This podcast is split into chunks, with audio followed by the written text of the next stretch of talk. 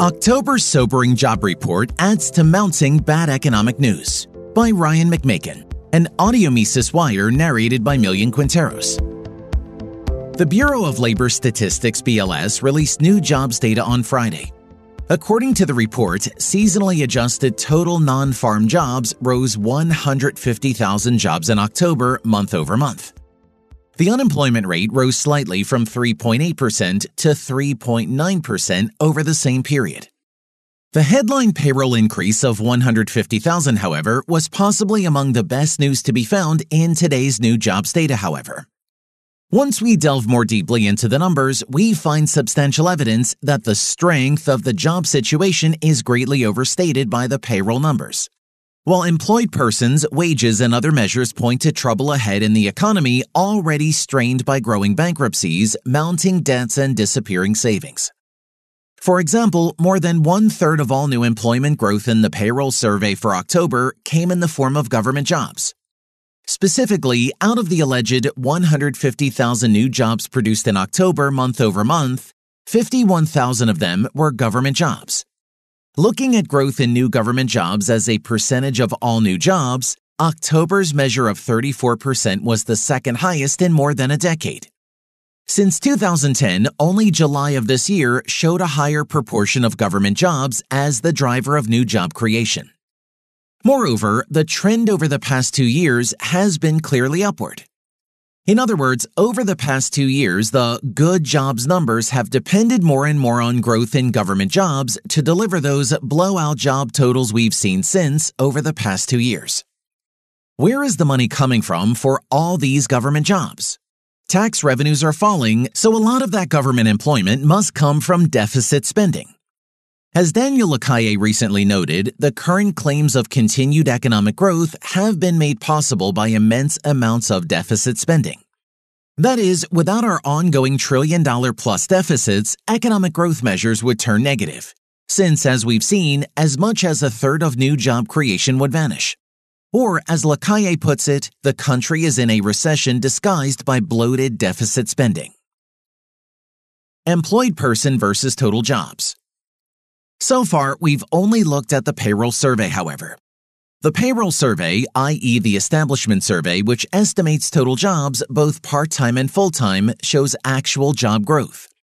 The household survey, on the other hand, shows that the total number of employed persons actually fell by three hundred forty-eight thousand in October, month over month. That's the largest month-over-month decline in employed persons since April twenty twenty in the midst of the COVID panic. Moreover, the gap between the two surveys in estimated job growth has repeatedly grown larger since early twenty twenty-two. Prior to that time, the two surveys tended to track together. This has not been the case in recent years, however, with the establishment survey claiming significantly more growth than the household survey. For October, this gap was at two point six million. This gap also suggests that more workers are holding multiple jobs. Today's jobs data does indeed show that multiple job holders rose to a new high. Of course, multiple job holding could be a sign of a boom, as was the case in two thousand seven and two thousand nineteen. However, in an economy marked by entrenched price inflation, as is now the case, a rising number of multiple job holders may be a sign that more workers must work more hours to make ends meet. This latter scenario is plausible given that today's employment data also points to continued slowing in hourly earnings. Year over year, average hourly earnings in October were up four point one percent. That's the most sluggish growth rate in twenty-nine months.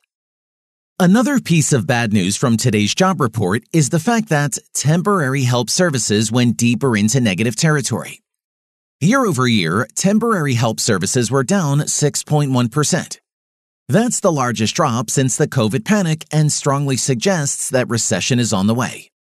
During the last four recessions, negative temporary job growth has preceded recessions, and year-over-year temp job growth has now been negative for eleven months in a row. Overall, however, employment tends to be a lagging indicator of where the economy is headed.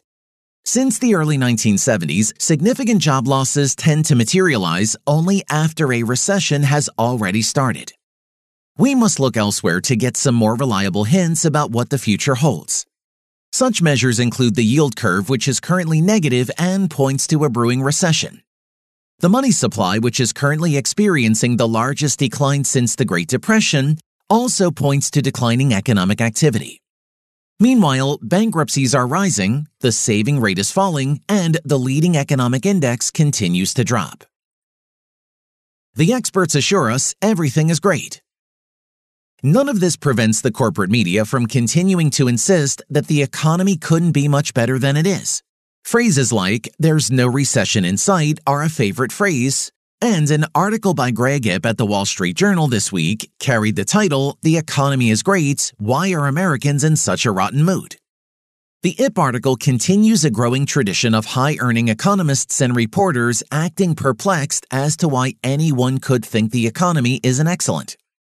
Paul Krugman, for example, recently declared the economy to be surreally good. Such analyses, of course, ignore numbers such as October's loss of three hundred forty-eight thousand jobs and thoroughly lackluster wage growth.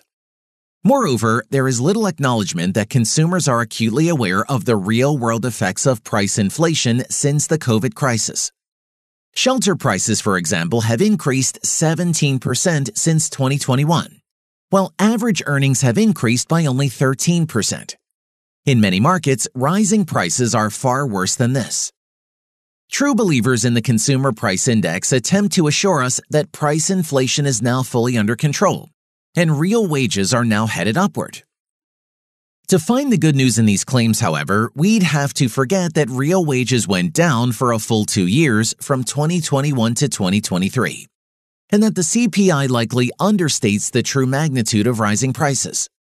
In any case, the fact that real wage may be positive this month for many people doesn't magically erase the pain that consumers endured throughout twenty twenty-one and twenty twenty-two. Even worse, as many saw their real wages fall, they exhausted their savings in the process.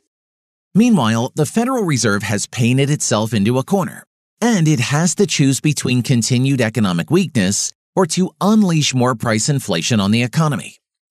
With forty-year highs in price inflation barely behind us, let's hope, inflation indicators remains double the Fed's arbitrary goal of two percent inflation. The Fed has been forced to allow interest rates to rise in order to combat this ongoing price inflation. But rising interest rates will lead to more bankruptcies and the end of countless zombie companies that depend on ultra-low interest rates to stay afloat. Those businesses that don't fail will face higher debt costs and less access to capital, as new business loans become more expensive. This all means layoffs and falling demand for workers. Does the Fed have a plan to pull a rabbit out of a hat and steer the economy into a soft landing? Of course not. It never has had a plan. After all, Fed economists were still claiming there was no recession as late as mid two thousand eight, when the nation had been in recession for months. Fed forecasts are notoriously unreliable as they virtually always err on the side of promulgating sunny news about the economy. Once the Fed decides to take action, however, its options are limited. Then as now, the only tool in the Fed's toolbox is to force down interest rates and flood the economy with new money at the first sign of trouble. Whether or not this happens at the first undeniable sign of a jobs recession will depend on whether the Fed, for political reasons, fears price inflation more than recession. Wall Street is betting that the Fed will return to dovish policy again soon in an attempt to counter bad employment news. Markets ended up this week in response to the weak jobs numbers. For more content like this, visit Mises dot org.